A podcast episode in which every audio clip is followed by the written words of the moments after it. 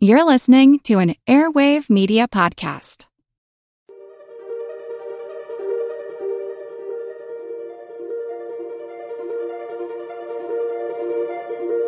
Over 7 million different animals inhabit our planet.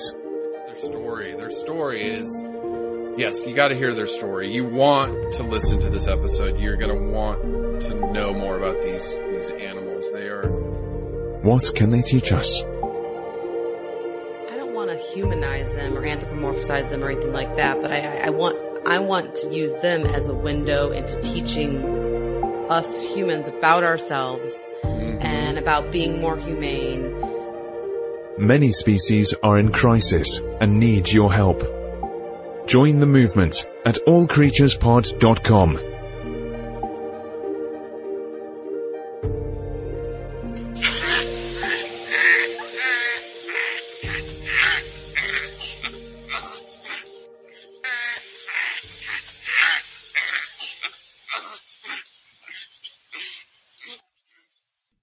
Welcome to the All Creatures Podcast. This is Chris. And I'm Angie. I cannot wait to record this episode. I could not wait to record this episode. It's a great one. It's a fun one. That's why I had to open with laughter. Yes. Uh, because that is true laughter from a bonobo, which is Mhm. one of our closest relatives. And yes, they enjoy a good giggle and they'll laugh when they're tickled, which I know I can relate to that as, as do my kids. So yes. And I'm just so excited to talk all about bonobos today and share them with bonobo lovers first and foremost. And then Mhm. for animal lovers in general that are saying, what's a bonobo? I Angie, I never understood the difference between a bonobo and a chimpanzee. I literally thought they were the same exact thing. I didn't realize there was a difference. And to come to find out, no, we've and we've known for almost a hundred years there's a difference. It's just a lot of people don't know there's a difference. Right. And of course, um, gorillas and orangutans and chimpanzee, our closest relative, uh, they take the stage because, well, there's a lot more research into them. They're, and they're more widely seen uh, throughout accredited zoos and things like that. And truth be told, I really didn't understand the difference either till about probably about five years ago. I uh, stumbled upon wanting to know more about them in general. I stumbled upon this amazing book called The Bonobo Handshake.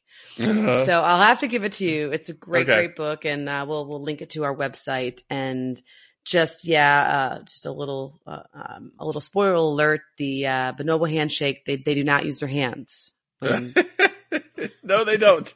when greeting each don't. other. They so don't. Don't. yeah, it's a it's a wonderful book by author Vanessa Woods, and I'll we'll be I'll be talking more about uh, some of her work and mission to save bono- save bonobos in the wild uh, later on Mhm. towards the end of the podcast. And I'll also be highlighting some work today by her husband, uh, who is Dr. Brian Hare or Hare. I'm not sure how to say Mhm. that, but uh, he's a evolutionary anthropology professor at Duke University and is also uh, very much involved in a lot of bonobo research and evol- evolved over in Africa, helping helping conserve them and learn more about them and Mhm. conserve uh, the few bonobos that are left. And Oh, it's their story. Their story is, yes, you got to hear their story. You want to listen to this episode. You're going to want to know more about these, these animals. They are, uh, jaw dropping amazing. I, yeah, well, they share 98% of our DNA. I mean, they're, they're, yeah. and so that's my goal. I mean, obviously I, I'm not a primatologist. I'm Mhm. not a, a great ape expert behaviorist, which is why I got the book. Cause I'm like, I need to learn more about these guys. Mhm. specialize in hooves and horns. And of course, Mhm. nobles have neither. But my approach today is to come from this point of I don't want to humanize them or anthropomorphize them or anything like that, but I I want I want to use them as a window into teaching us humans about ourselves Mhm. and about being more humane because their behavior is just just really really cool and Yeah. i think i think they have so much to teach us and that's also going to be my underlying goal too is to get people excited about wanting to conserve them and why we should care and why we should want to save one of our closest relatives. Yeah, yeah, and I mean, uh, one of these days, know, hopefully we can get Jane Goodall on. That's our goal. I know, I know exactly. Well, I, I, I yeah, well, I, I'll have to reach out to, uh, like I said, uh, Vanessa or, or Brian and maybe C2 Yeah. because they're the experts. I mean, they're doing studies in the know. wild. I mean, behavior observations, like it's where a lot of the data I'm going to talk about today came from. Mhm. So the people that have a real intimate view in these marvelous creatures and Oh, they're- working yeah. their working tirelessly to save them. So Yeah, yeah, yeah. I mean, and you know, for people that haven't listened before, Angie and I a few years ago did get to meet Jane Goodall, and and I'll probably put our photos up this week in the show notes just because it's yeah, they're, they're related chimpanzees, and she does so much, so much, and has done so much. One of my biggest heroes ever in my life, as a, from a young kid to today. So the bonobo, you know, it's a great ape. Used to be called the pygmy chim- chimpanzee, but now we Mhm. know it's a different species. So, and, and they are endangered. So that story, we're going to tell a little bit about it today about how they are heading towards extinction, and we need to to fight for them. But first, I just want to thank you to Jennifer and Savannah this week for joining us on Patreon. Thank you, Jennifer. I love Savannah too. Oh my gosh. I know it's such a beautiful name. Both of them uh, joined, and just thank you so much for the support. You know, again for at minimum a cup cappuccino a month, you can support Angie and I in, in our goal to educate the masses on what's going on out there in the world. And you know, also just a quick shout out to Court.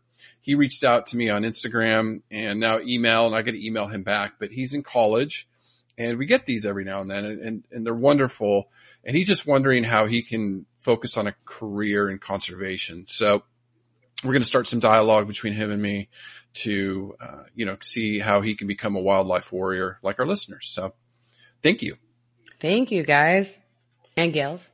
and gals. Now you did talk about the bonobo handshake, so we're going to get to there, but I mean, what does a bonobo look like? First, I just said they're, they're pygmy chimpanzees, but the thing is they're the same size as other chimpan, not other chimpanzees. They're the same size as chimpanzees. It's just they're more, what I read was more graceful, more slender. Yeah, Chris. I mean, they look a lot alike. And if you check out our show notes, you might say like, that just looks like a chimpanzee. Mm-hmm. But if you put pictures side by side, you can start to see that the bonobo's head, as you mentioned, is, is smaller, uh, and, a, and it has less prominent brow ridges than a chimpanzee above their eyes. Uh, and it also has a black face with pink lips and small ears and wide nostrils. So it's very, very similar, but I think most of the differences probably occur not in the body size, like you said, but more in just kind of the slender or petite na- nature of um, their head and some other features. Well, and then I read that the hair parts down the middle in bonobos. Like Yeah. that is the cutest thing ever. The babies are just like, oh my gosh, so adorable. So Eh, adorable. Yeah. Yeah. And so sizes, there is sexual dimorphism with the adults weighing more, being a little bit bigger than the females. So a male on average weighs about 85 to 86 pounds. That's about 39 kilograms. Uh, they can get up to like 2.7 feet tall or what is that? Uh, 83 centimeters. Females, 68 pounds or 30 kilograms and about two and a half feet tall or 76 centimeters. So, you know, it's about the similar size as chim- chimpanzees. And it's funny. I, I, one of the things I looked for, and I actually had to dig a little bit for this because I've seen it at zoos and other places, their arm span width. Okay. For humans, it's about one times the size of us, right? So it's, your, I- it's your height, right? yeah, yeah. So I put my arms out. It should be about six foot five inches. Hmm I'm sorry, I don't know what that is in centimeters, but something. Yeah. Bonobos and chimpanzees, their arm span's about one and a half times their body size. Could you imagine? Like, I was thinking, like, imagine telling Angie, okay, for me, that's like a nine to 10 foot span. Yeah. Can you imagine what we'd look like if we carried that same, you know, uh, body size as our cousins? Yeah, Yeah. yeah, it's pretty amazing. So, Yeah, they're just what dark hair. I mean, you know, ch- chimpanzee looking, but Mhm. like Angie said, a little bit differences. Now, Angie, the re- the reason their story is so important and critical is because where they are in the world, and they're only in one country, the Democrat Democratic Republic of Congo, in Central Africa. And I know they're listening. So hello. yes, I know, I know, I know. From It's so Central awesome. Africa. Yeah, we get downloads there. It's amazing. It's amazing.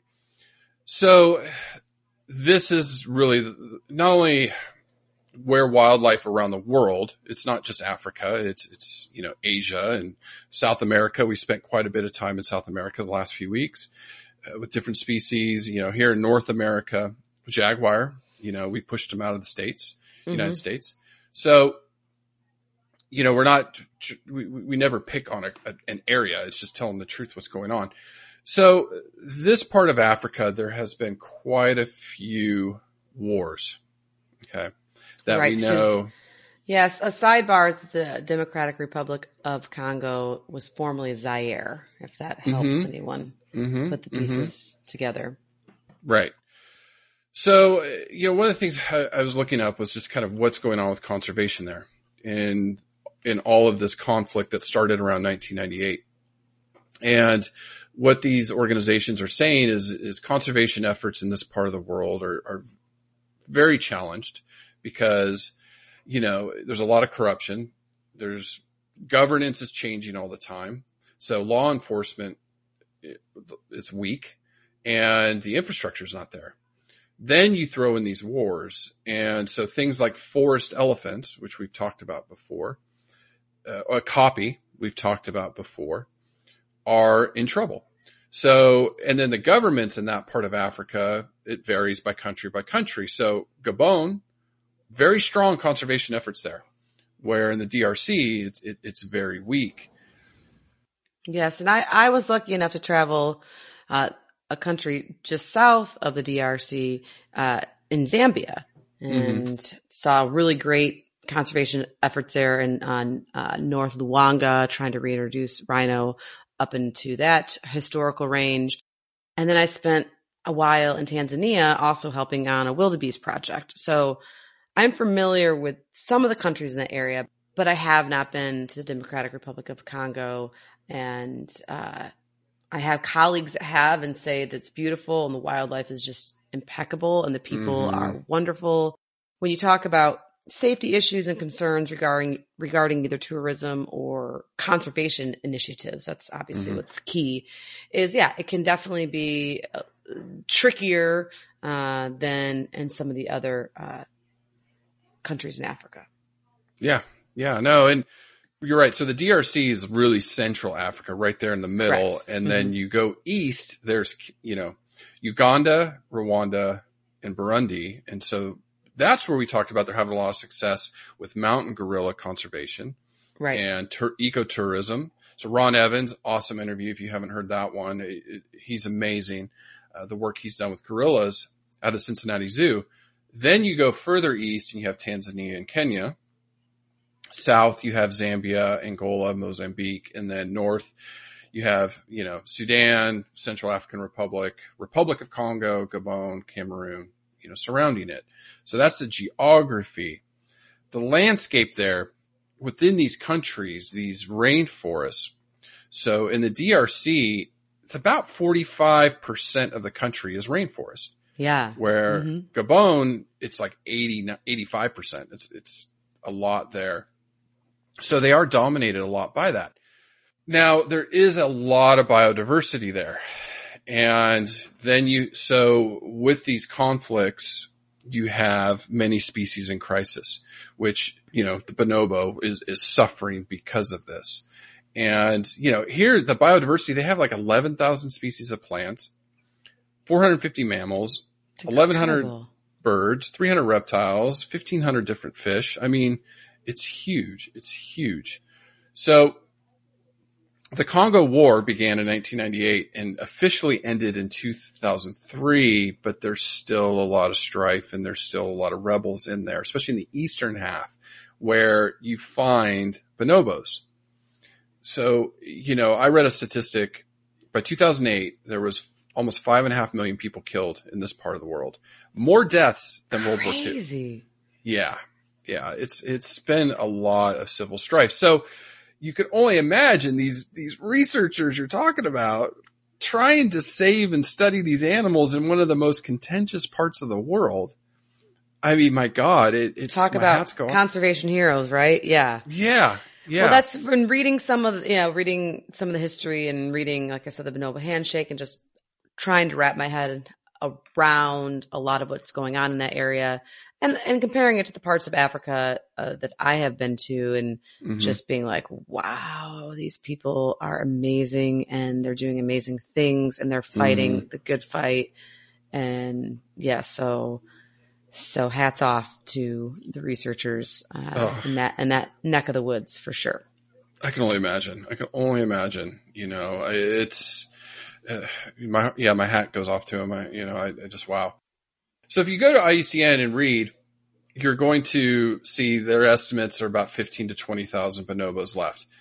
Some researchers are saying there was less than ten thousand left in the '90s, and they think that's even be, been halved after this civil war that they had. So there could be as few as five thousand. And with in recent years, with more armed conflict in bonobo habitat, they're in deep trouble. They're in deep, deep trouble. Yes, and we'll talk about it when we get to reproduction and life cycle, but they have a slow gener- generation interval. I mean, they put just like us, trust me, I'm home right now with a 6-year-old and 3-year-old. I put a lot of time into those kids each and every day. Yeah. Uh, in fact, this is my only free time, which is why I do the podcast. I'm just kidding. Yeah. But uh, uh, there's a lot of maternal investment, and so to increase the population to sustainable or healthy or non-endangered numbers is not something that can happen overnight. No, no, no, no, no, not at all. Not at all. I mean, so with the civil strife, what happens is, is there's butchery. They, it's, it's, they, they kill them for meat. So to eat them, that is a big concern for them. Yeah, bushmeat. bushmeat. And here's the thing, Angie, in today's pandemic that we're living through, what some researchers are really scared about is the bonobos transmuting viruses to us, you know, through this is a big concern. Like I know Ebola is, is from monkeys and eating bushmeat. Now, what they're really concerned is, is us transmuting viruses to them, especially this coronavirus, this COVID-19. That is making the news the last few days that Yes. researchers around the world are super concerned for our endangered primates, especially the great apes. Yes, Chris, we know that coronavirus is a zoonotic disease, which means, as you said, it can go from humans to animals Mm-hmm. and back and forth theoretically. Mhm. We know it came from an original animal source. Uh, there's still debating and brilliant researchers are trying to figure exactly who the host species was. Right, right. And at this point, there's no evidence that humans can infect primates. Mhm. However, we don't really want to find the answer out to that, right? Like that we No. don't, uh, uh, it, it's not something, it's like playing with fire, especially when you talk about these really small populations of either like mountain gorillas you talked about earlier, or talking about bonobos, or really any great apes. I mean, Mhm. the orangutans. So, I mean, yeah, uh, there was a, a report of a tiger at the Bronx Zoo in the United States testing positive for coronavirus, COVID 19, and speculations that it came from a human, uh, originated from a human source, perhaps a keeper. Uh, that's still being currently investigated. And um, there hasn't been too much follow up with that. So, but yes, it's stuff we, Chris and I always talk about this uh, on the podcast with these really small populations as far as one natural catastrophe Mhm. or uh, like we had with the Australian uh, bushfires, Bushfires, this past yeah. summer.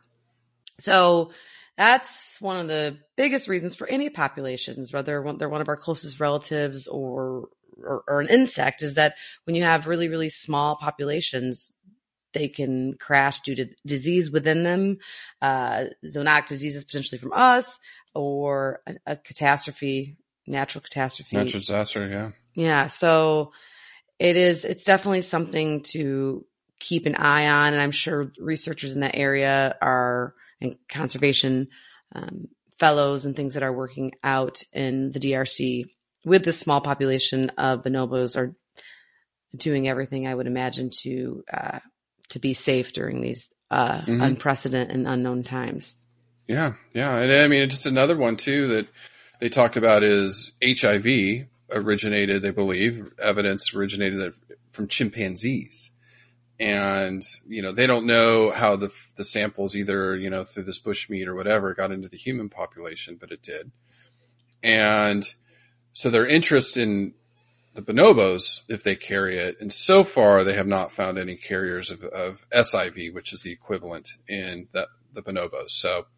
So we don't know. So they, you know, there's just, it's just not, I guess the, the take home is this area of the world, there's a lot of civil strife.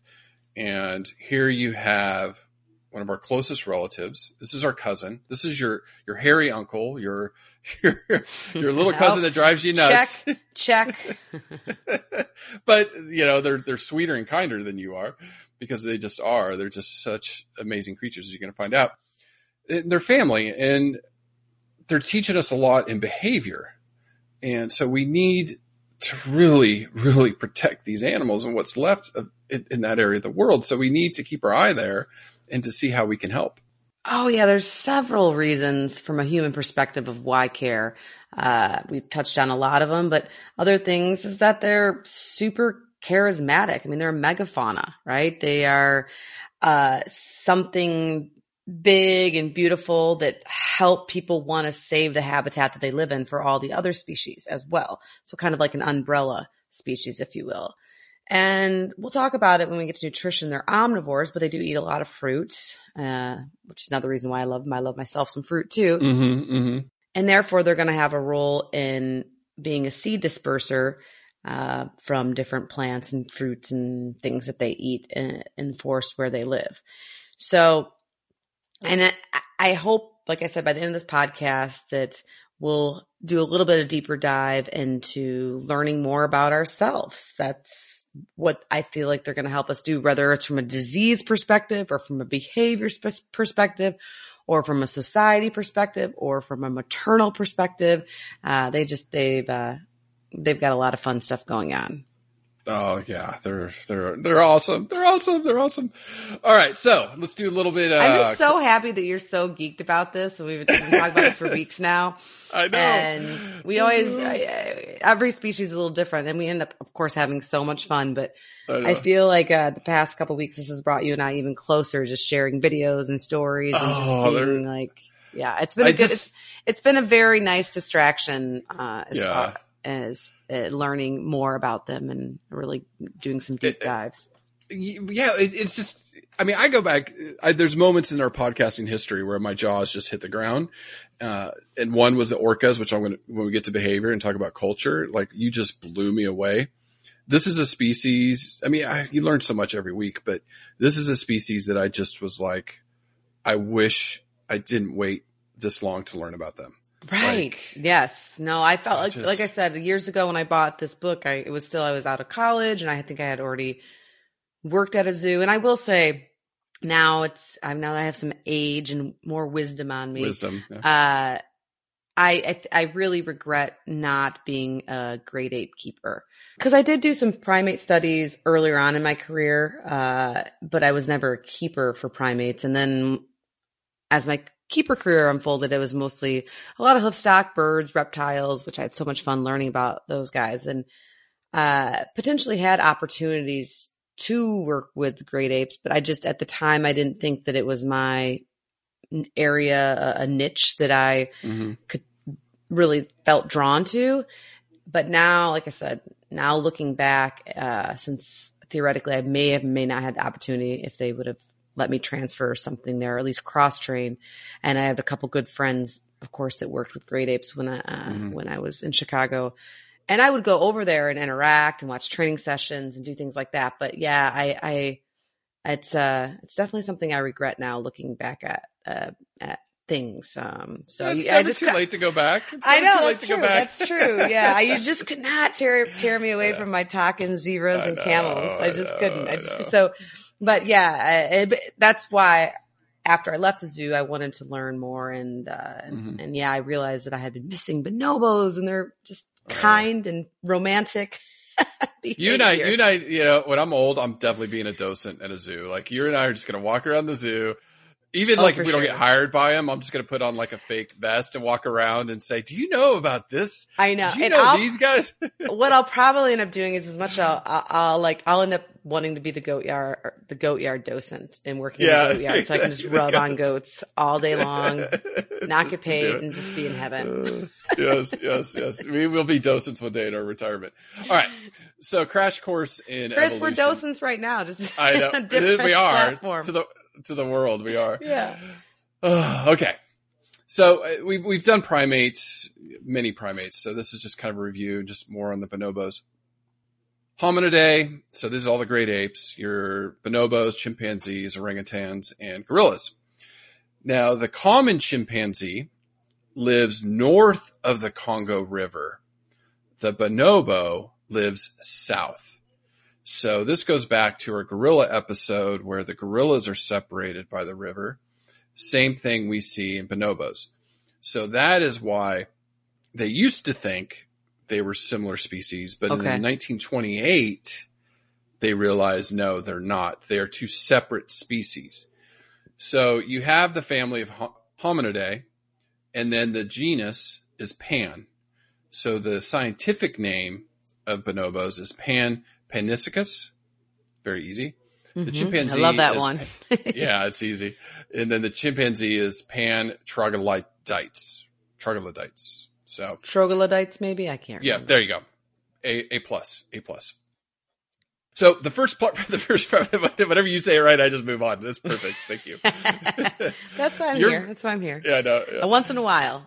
Most of the times No, I just let you chop it up and I have no idea if it's right or wrong. Uh, yeah, you just go, hey, good job. Yeah, the um, but your Spanish is brilliant because I have no idea what you're saying. The the first primates, you know, 55 million years ago. Just again, we have the premis- prosimians, so lemurs, lorises, uh, tarsiers. So those are prosimians. Ah, We got to do another lemur soon. Then- The anthropoids, so the New World monkeys, Old World monkeys, the gibbons, which is a lesser great ape, and then our great apes, orangutans, gorillas, chimpanzees, bonobos, and I forgot one, us, Homo sapien. So, all right. Now, Angie, we didn't evolve from chimpanzees or bonobos. Surprise. We did not evolve from them. oh, right. Yes. Right. We share a common ancestor. Now, it used to be like six million years ago. Now it's more dated. It's about four and a half million years ago. Okay. The fossil, and we're still learning about human ancestry, right? Because there, the tree isn't completely full yet. But this fossil has been traced. This is the common ancestor, and it's Ardipithecus ramad, ramad, ramidus. Ramidus, it is ramidus dating about four and a half million years ago, which is they believe today is the ancestor to both chimpanzees, bonobos, and Homo sapiens. Kind of looks like one of your ex boyfriends, I think, or maybe one of my ex girlfriends. I don't know. A, a couple of them. there, there was definitely a, a couple, uh, a couple toads on Yes. before I met Prince John. I know. I met my princess. You met your prince. So, but don't write us hate mail. I'm just kidding. I'm just kidding. Uh, you know, that's, that's probably what they think of me or what I looked like uh, with, with all the hair. But so this is where we we we branched off, and humans about three million years ago, this our ancestor really started to walk upright. You know, the the legs got longer, our Mhm. toes could turn forward, and you know we became full time walkers. So that's a little bit about that. Now, between bonobos and chimpanzees, genetics in the last decade suggests that it was about a million years ago, between 900,000 and a million years ago is when they split. Okay. And basically that Congo River is what divided them. And Yeah, and I don't know if we Yeah. mentioned that with uh, the bonobos, but they live s- only south of the south. Congo it. River the Just south. DRC. hmm Yeah, and chimpanzees. For for all of our uh, Central Africa geography Listeners. buffs out there, yeah. and listeners and listeners. so now looking at the genome, the bonobo genome is about 99.6 identical to chim- chimpanzees. And you said 98.7% identical to the human. So we only have a 1.3% genetic difference between bonobos. And like I said, some of our X's might be closer to like 0%. but just kidding. I'm going to get so much hate mail for that. All right. Now, that's evolution in a nutshell. Largest hominid ever, Angie. Oh, we probably played this back on chimpanzees. No. Yeah, we haven't done chimpanzees yet. Oh. We did a orangutans. yeah. so there's that. Okay. But this is clearly, I clearly I remember very well. How about not the beefiest? How about the tallest? Oh, uh, seven feet tall, No. Higher. ten Lower. Eight? Divided. And a half. Oh, almost nine feet tall. Okay, nice. That's tall. Eight feet, eight feet, 11 inches tall, 2.7 meters. This, this hominid weighed 440 pounds, Wow. Okay. lived to be 22. His name was Robert Pershing Wadlow. Good for he was born in 1918, passed away in 1940. He was known as the Alton Giant, the Giant of Illinois. He is the tallest person ever in history. And what happened is he had hyperplasia of the pituitary gland. Yeah, I which kicked out a lot had- of growth hormone. Yep, HGH, just human growth yeah. Oh, hormone. yeah. oh, that's right. We use that example Yeah. in endocrinology. I, I There you I go, Know, there I you I go. didn't know his name. Yeah, I'm Robert names. Wadlow. He's the largest or tallest hominid. Now we had the huge orangutan. Like, oh, I was gonna say. I thought there was okay. Yeah. Okay. It was massive. It was like, but I don't think it was nine feet tall. So I thought I'd throw you for a loop. Awesome. You did good. Yes. Keep me on my toes. Yeah, yeah, yeah. So God, nine feet tall. Like, geez. That's, I can't even. Yeah. Uh, uh, but poor guy. Uh, just anyways. All right. Uh, bonobos can live under human care over 50 years. Uh, in the wild, we don't know because again, you're going to find out we don't know a lot about them, but chimpanzees lived about 40 to 50.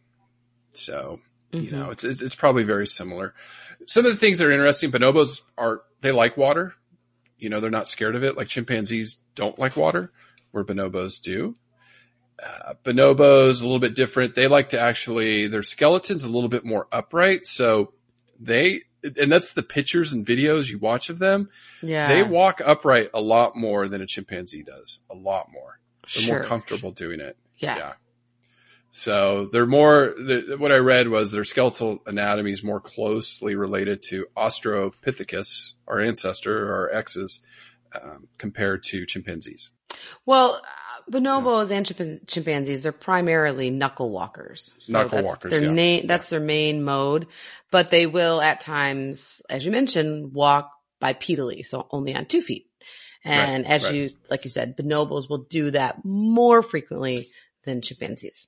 Right. They're more comfortable doing that. So some amazing, like I just, you know, if, if you're near a computer or whatever, just type in bonobos and just look at all the images. Yeah, Like, there's some great YouTube videos out there Yeah. for sure that'll like blow your mind. Lots of fun. Yeah. Yeah. They're amazing. All right. So nutrition, just really quick. Like Angie said, they're omnivores, but they mainly eat leaves, you know, fruit, uh, insects, worms. They love worms. I, I read like, uh, earthworms are like a, a snack or, or is like a, a Yeah, a dessert little treat for them. Yeah, Mhm. they love it. They leaves and stems and stuff, and they'll- mushrooms, eggs, anything they can that, that like we would eat in the wild. I guess sometimes small mammals. yeah, or small fish. You know, they'll Mhm. try to catch fish. But they don't And- aggressively hunt am- animals or mammals.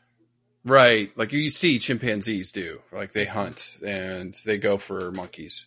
You know, the old world monkeys in Africa. They will they will actively hunt them and do that. Just, oh, just I mean, this some of the behavior surrounding nutrition. I know Angie's going to go around this. They definitely they, they share food. They're not greedy at all. Uh, they during the day they they're on the in trees or on the ground or both. And one of the things that they have scientists have observed as far, far as water is they will take moss and s- soak up water out of trees and, and suck it. So the tool use, Clever. you know, Mhm. yeah. They, I've even read, you know, they do the, the rain hat, like the orangutan, like that picture, that famous picture is just awesome with that young one with the, uh, the large leaf over its head. like Oh, an umbrella. Yeah. Yeah. But they'll, bonobos, I read, they'll, they'll actually make a leaf hat and wear it. Uh, like an Easter bonnet. I love it. yes, yes. This is why you fall in love with them. And then they'll even make toothpicks out of twigs. It, like clean their teeth. Nobody, Like- nobody wants that that little duiker caught in their teeth, right?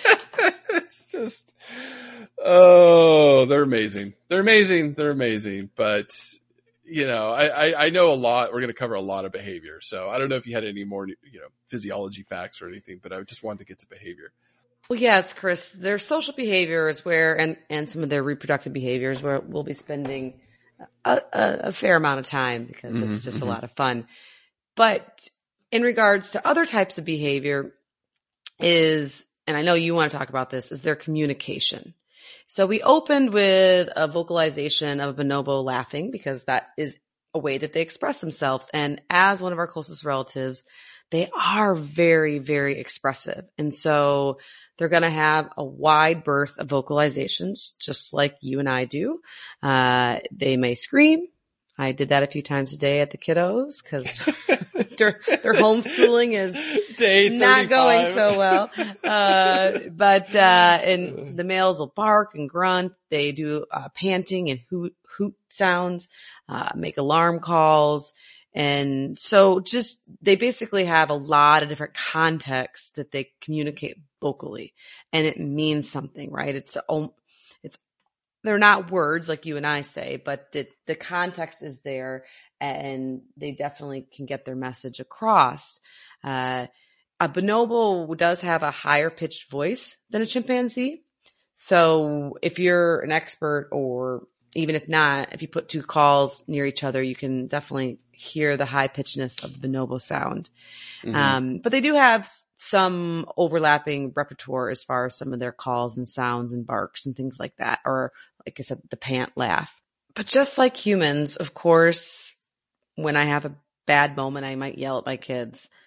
But not you. not you. Like, literally, it's rare. it happens though. I know. Oh yeah, I know. Uh, Every parent in the world right yeah, now has had that moment. yes. And Has so, had that moment. but what we I try to usually do, and what works ninety nine percent of the time, is use facial and or visual cues hmm to tell them, especially like Non-vocal. when we used to be out in public last month, Yeah. to tell them mama is getting mad. You know, that, Yeah, kind of that scowl and the, yeah. like the raising the one eyebrow and glaring into their souls. So bonobos, great apes, or even primates in general have a lot of visual facial cues that they do. And just some, just some highlights of bonobos, uh, is that with these, with their expressive faces, they will do something called silent teeth baring. Mhm. Tense mouth. Oh, I had a case of tense mouth before I yelled. Yep, yep, yep, yep, yep, yep, Tense mouth. They have a silent pout. Okay. They have a duck face, a play face, and this is, like I said, just a small percentage of some of the faces they make. And this made me giggle. Uh, bonobos will often peer at one another, and this peering behavior indicates interest in another bonobo. So maybe they have a food item that the bonobo would want them to share, or maybe they're So- interested in some courtship behavior and Right. whatever you want to say. I know that you've peered at people before, and I No, definitely I'm, have. I'm, I'm just saying non-vocal. Like it's just, I'm sitting here thinking about All like, non-vocal. Yeah. Yeah, me and Pippa right now. And when you're away from your loved ones in this day in quarantine, a lot of us are using Skype, Zoom, whatever to communicate.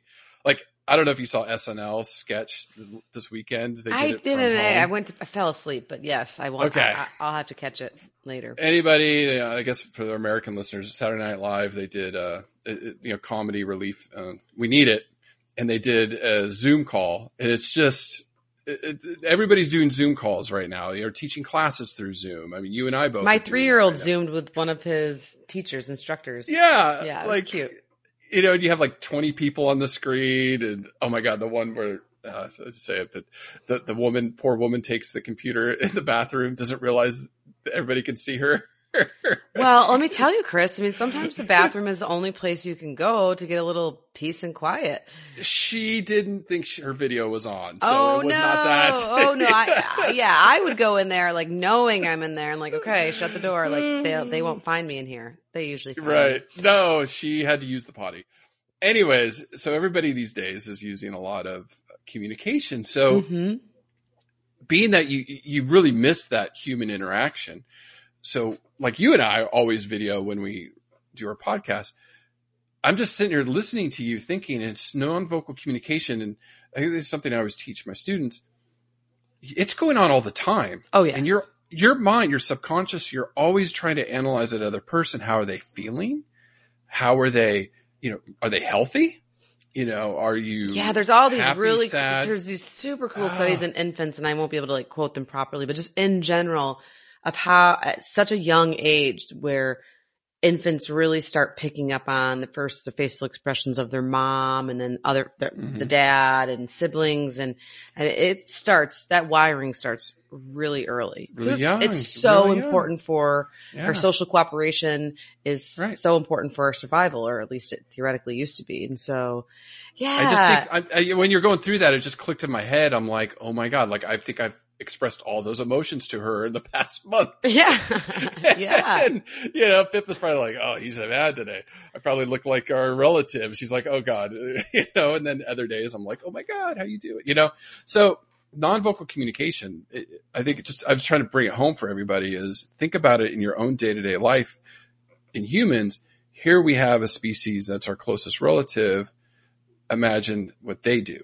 Right. Yeah. So that's what Angie's talking They about. Anyways, really cool stuff. They and they have a play. yep. I did they that. I They have, definitely did uh, that. so you know, very, very, Yeah. very expressive creatures. Bonobos are. Yes. I mean, they're just Yeah. awesome. And so we talked about vocalizations. We talked about Mhm. visual or facial expressions, but Mhm. they're also, which a lot of us are missing right now if we're away from our loved ones, but they also have a lot of tactile communications, very important in, uh, in the bonobo society. And one of the more fun ones is going to be a form of communication with genitalia rubbing or AKA a bonobo handshake. Mhm. So they often greet each other in a, um, with touch, if you will. Mhm. And so it's very, very important to their society. And, uh, and although that's very hard for humans to relate to, I know that people aren't shaking hands right now when they're in meetings No. and things like that when they, when they are out in public. And so it's obviously an important part of our, of our society as well. And so, Yeah, imagine that. Like, imagine that. It's Mhm. you meet somebody and it's like you know you shake hands or you give them a hug or you know if if they're close to you or whatever. That part of us, you feel better about that person, right? It's like you know, so when you touch somebody Yeah. else, you know, Of yeah, course. Well, yeah. I mean, hugging, you have uh, oxytocin being released, things like Mhm. that. And so, Mhm.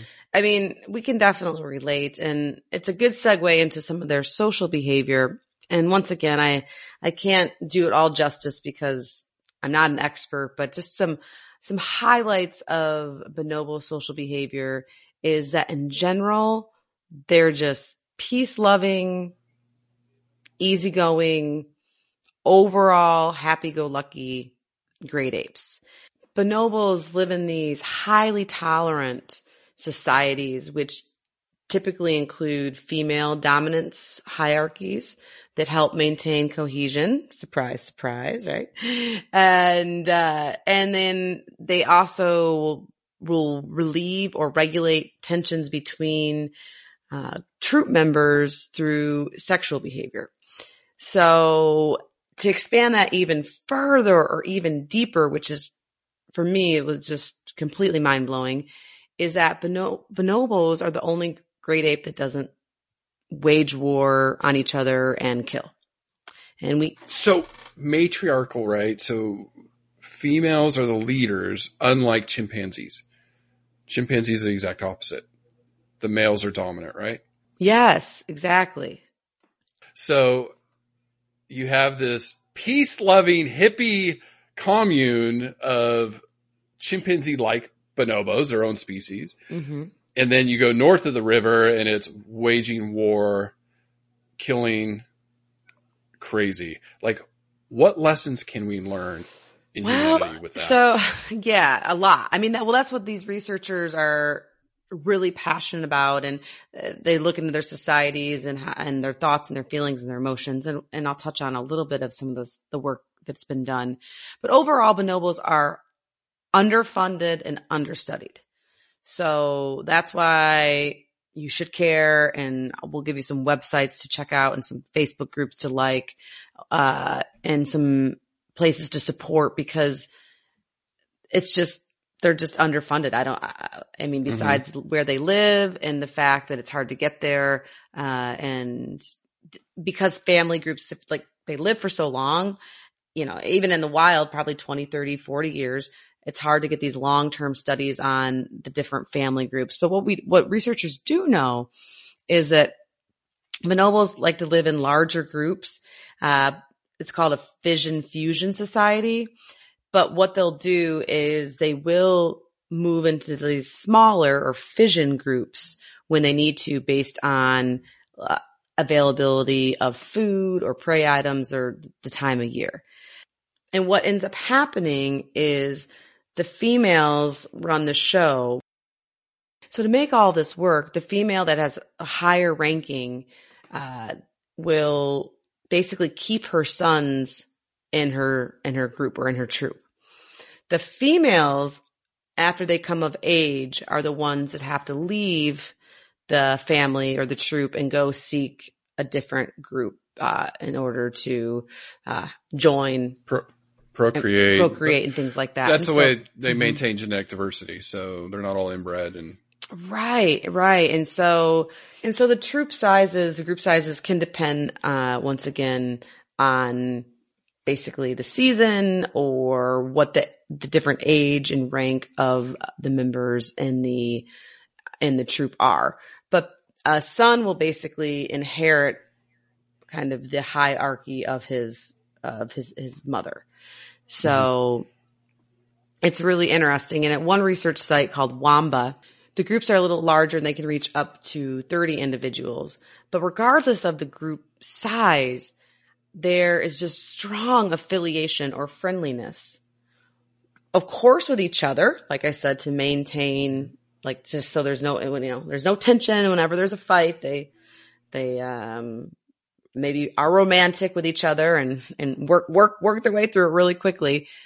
But what's so fascinating, Chris, is that they're like that with unrelated, unknown bonobos in the wild. So if they come across another bonobo that they don't know, they're not related to, they never met before, he might even be peering at them. I don't know, glaring at them.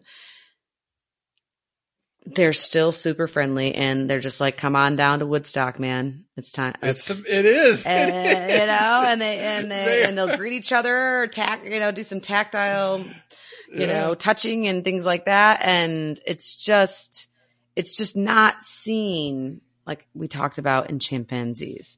It's Nope. just this friendly.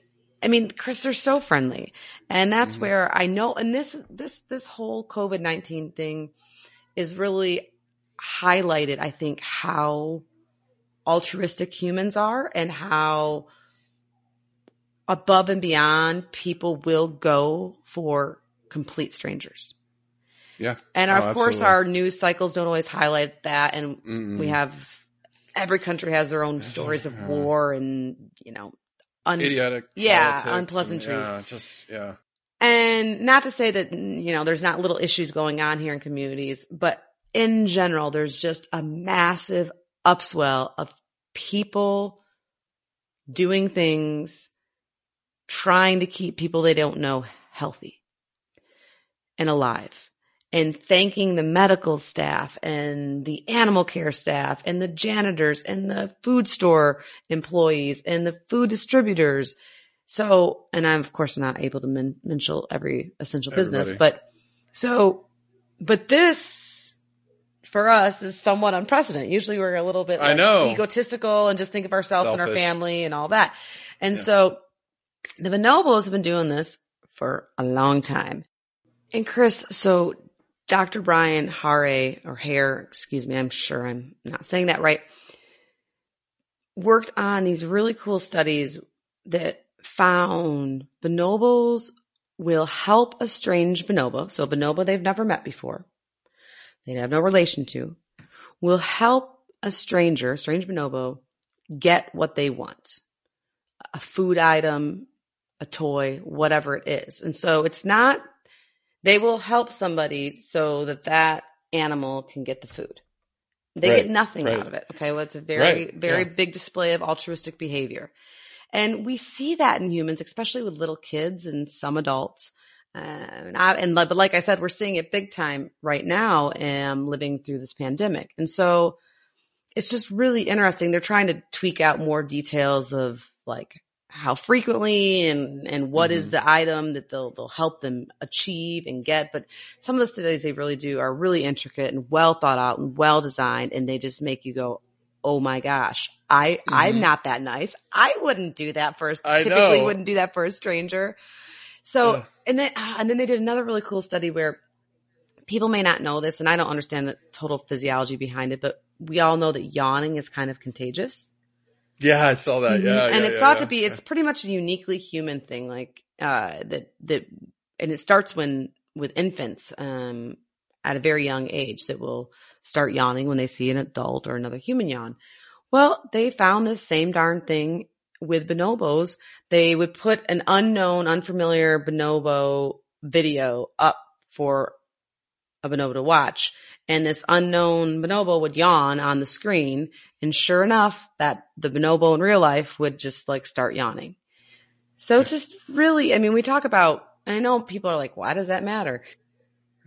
From from a, a socio social emotional mechanistic point of view i just think that there's a lot that can be garnered as far as Mhm. why we behave the way we behave. So for people that maybe have issues where maybe they're not as empathetic or some kind of Mhm. neuro or for people that may have some kind of neuro based like emotional or some uh, issues or things like that there there's a lot that i believe these animals can teach us um, to help us shed a little bit more light into our own behavior and our own neurophysiology uh, Mhm. it's just it's just incredible and and i don't think i have to go too deep into how intelligent they are because it's very well known of course the chimpanzees are extremely intelligent but some scientists chris believe the bonobos are actually the most intelligent primate other than of course humans No, I think even above us.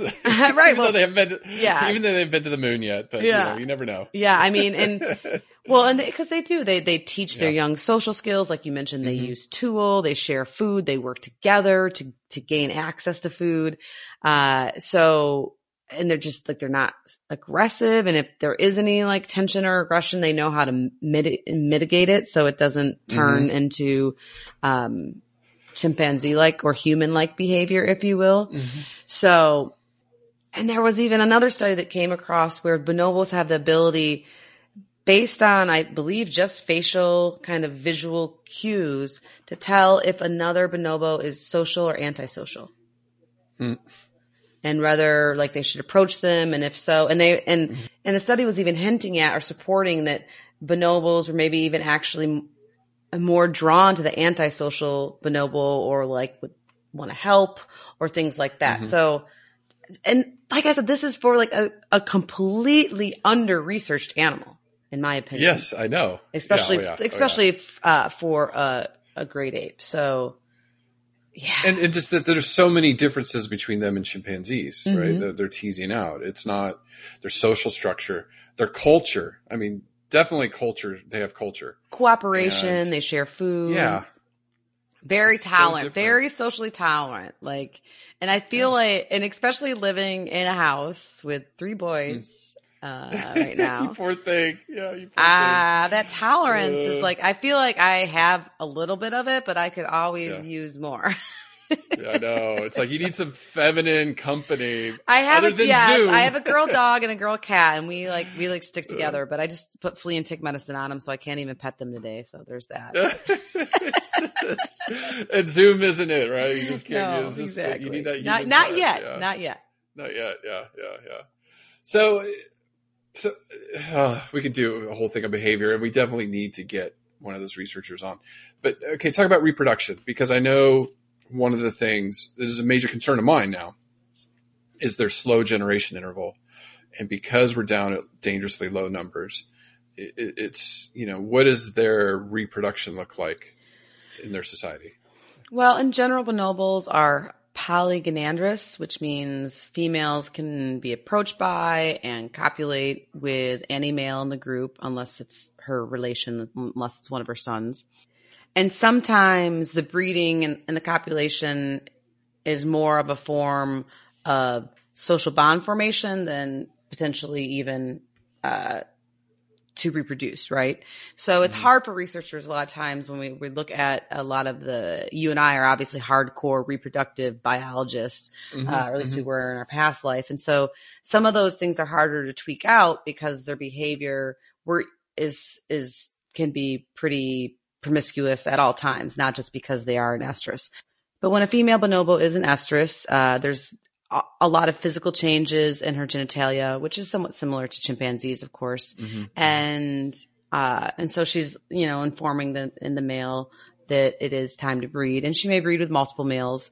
And some some researchers think that because she might be cop- copulate with many males that they don't the paternity might be unknown and so that could also potentially help with the getting alongness. As far as the male dominant animal or bonobo in the in the troop uh, will protect all of the offspring or more even more a, a better way to say it is won't there there isn't any acts of infanticide or harming or maiming of uh of an Yeah. infant and so there's something it's never been that's never been recorded in bonobos and it's something that's really interesting with maybe their model of just kind of being a free love woodstock type Type. pers- type I said person but I meant yeah. yeah uh, animal and so yeah. but um, Culture. and that when the female is really receptive, though, for which means she is, you know, going to ovulate soon. Um,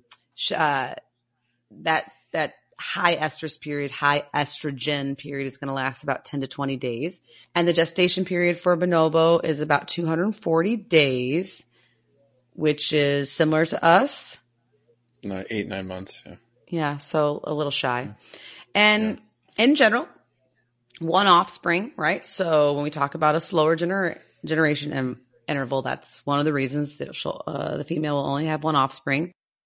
And Chris, once the infant is born, there is a lot of parental investment. So uh, all you Mhm. parents out there, you're nodding your head. Yeah. It's Yep. it, it, the struggle is real, right? So, but we do that because the payoff is so big, right? So, and so in general, the mother is going to provide a large amount of parenting, but the males can contribute. They definitely protect the group. They'll alert when there's danger. They're they share food, which is huge, and uh, and they might and they can even help protect the young if there's any any any other dangers. So and just like our human babies, uh, infant bonobos are born pretty helpless and they are enjoying their mother's milk for a long, long time. And they'll, of course, cling to their mothers and ride on the front of their mothers for a long time. And weaning, so that's the time when they're no longer receiving milk from their mom, is a really gradual process. And from what researchers can tell, is it usually doesn't stop. So weaning stops when um, the juvenile is four years old. So all my mama friends that breastfed for a year, kudos. You guys are amazing, but now take Four it up. Yeah. Three more years, right? Four years. And so it's pretty crazy. Um, but it, it's really important for the, the infant and then juvenile to be with mom so much and so closely to learn what foods to eat, where where to go, how to protect themselves, how to open this, how to t- use tools. I mean, all, all the things we teach our kids. Like Obviously not all of it, but a lot of it is very relatable. And one of my favorite things I read that I could really relate to is the the mom and the the infant or juvenile they will nest together but as weaning is happening the mom's like okay you need to go make your own nest it's time to make your own nest and so it'll help kind of kick kick the four year old or three year old or whatever out Yeah. out of out of out of her nest Yeah. and so Yeah. I uh, was like, well, I have made my kids a nest, aka their bunk beds in their own Right. Yet Right. these little guys are still sneaking into my nest on a lot of the nights, which Yeah. Yeah. Yeah. Yeah. of course is like, is what it is. What are you going to do? Right. And, uh, but yeah, I just, I, I just thought that that was really relatable. It's just, it's a gradual process. And from a physiological point of view, Chris, you'll find this really fascinating is so while the females are lactating, very similar to humans, females are going through this time where they're not cycling and it's called amenorrhea up to a year. Even though the female is heavily still nursing her infant, she will still exhibit signs of estrus. So estrogen peaks, which in humans, uh, uh, in general, of course, there's no perfect setting scenario Right. all the time, but in general, a female human will not resume cycling until breastfeeding has really slowed down and or stopped Right. due to the different hormone cascades involved. So yeah, researchers are just pretty pretty stunned by this. And because her estrogen's high and her her genitalia is swollen and telling Right, males hello hello uh, she will copulate. Um, but these copulations do not lead to conception. So she's not fertile which is really fascinating right so i mean from a reproductive biology point of view of women that either have trouble or i mean there's just Yeah. uh, there's yeah, so much that we just we just don't know. And the amount of offspring that a bonobo will have in her lifetime is unknown just because these long-term studies really haven't quite been put in place the way they have with other great apes. But it's suggested that she might have four or five um, offspring in her lifetime from some of the Okay. studies. So, So um, yeah, it's it's a long generation interval. It's long. Yeah, yeah. And then, and so bonobos, these, these juveniles I'm talking about, the females, once again, will, when they get old enough, reach independence around seven to nine, or maybe a little bit sooner in females, but that's when they'll, they'll go, you know, seek another, another, uh, another family group. And that's even then they might not be successfully bred or depending on depending on their rank and things like that uh for till they're like 13 or 15 it's about reproductive maturity. So so it is a long time, time. from ground to reproductive maturity. And And yeah, and then you only Just produce a couple themselves offspring. yeah i mean it's, it's just extremely similar. To- maintain, and then- Yeah, it's well, you- extremely- yeah, to yeah it's extremely similar to humans um except for uh humans once again can have kids more frequently if they want to if they're brave Yeah. and crazy no just kidding. yeah, no. more than one of my best friends has four boys within like oh no. seven years tristy Oh, she gives me all of her cliff notes though i love that girl i could not Yeah. do what i do without her because she just she gives me the like condensed Yep. cliff note version of how to of survive boys. that mama's Yep, that of mama boys. four boys yeah that mama's got it Yeah. down she's a pro Yeah, I know. So yeah, so conservation we talked about, you know, the numbers anywhere from five thousand, some scientists up to twenty thousand, but you know, a lot of them are, are are hunted or killed. One thing they see is young bonobos are are taken to be pets or sold to zoos, not accredited zoos, but like you know, we're we're seeing this, you know, with the Tiger King stuff going around. But you know, they say when these young bonobos are taken, like five or six adults are killed just to get that young one. So it's it's really horrific. Um, you know, it's just I've got a couple good graphics that came out from the Bonobo Conservation Initiative. mm-hmm. There's a ton of good organizations. Angie's going to cover another one. Really, you know, some conservation optimism. They talk a lot about what is causing bonobos in, in peril. I'm going to I'm to put these on the show notes, but it's to it talks a little bit about you know the, the human conflict, deforestation, things that are, you know, driving bonobos to extinction, and then ways that we can turn around and make bonobos thrive. And it's really an investment in the community there. That's what we need to do. So, who's uh, before I get to conservation tips, who's out there? I mean, there's a number of organizations, but which one did you pick? This uh, the one I picked is the one that I fell in love with five or six years ago when I read The Bonobo Handshake by Vanessa Williams. Uh, it is called Lola Ya Bonobo. And we will put it in our show notes, a link to it. And they have, are on Facebook at L O L A Y A bonobo.org. And this is where a lot of the research uh, that I have talked about on the podcast has come from because Lola Ya Bonobo is the world's only organization, only organization that provides sanctuary for orphan bonobos from the bush mm-hmm. bushmeat trade issue. They've successfully released bonobos back into the wild, which is incredible. And they're basically on the front lines. They are the conservation heroes in the Democratic Republic of Congo, fighting the good fight every day, doing research, providing sanctuary, uh, and just really trying to rescue, rehabilitate, release, and protect bonobos. And I've been following them for, I don't know, like I said, probably like five or six years on Facebook, and they provide a lot of um, uplifting stories, but then also a lot of uh, realistic uh, what's happening. And they're an amazing ground, yeah. organization. I highly recommend that, especially during this time of uncertainty. Uh, they're committed to protecting the bonobos. They have been for a long time. And even with this pandemic going on, it's not stopping them. And so any help you can give.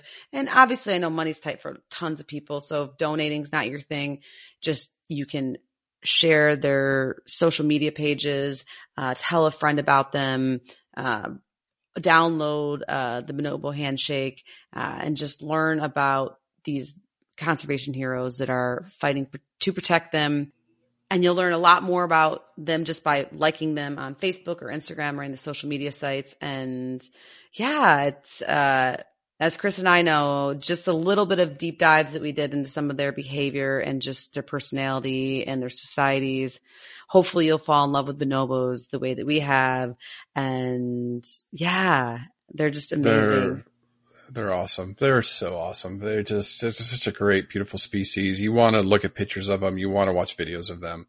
Their eyes. I'm looking us. at a picture yeah. right now. Their eyes are so intelligent and so genuine. Yeah and kind and and this is not the help. last podcast on bonobos for us i mean we will be revisiting bonobos i promise you so yes yeah there's yeah. it could go a lot longer with a lot of like a, we yeah. had to skimp Behaviors. kind of on the um yeah. on the behavior and intelligence and all of that but they're they're definitely a fun species they are really only exhibited in about seven to nine zoos in North America. I'm not sure mm-hmm. about Europe and Australia, but mm-hmm. and and uh, seven to nine accredited zoos. So if you are if you happen to be in Ohio, you can check them out at the Cincinnati Zoo and Botanical Gardens, uh, Columbus Zoo and Aquarium. Mm-hmm. Fort Worth, Texas, Jacksonville Zoo. So I'll have to okay, head, head that way, see close if I can uh, maybe get some behind the scenes. Memphis Zoo, uh, Milwaukee Zoo, and of course in your neck of yep. San Diego. I know. I gotta go tell Mike. Well, they have chimpanzees. They're fun to watch. So, all right. Conservation tip of the week. That's good. Is stay home until this pandemic's over. But also, if you're ever sick, don't go to a zoo.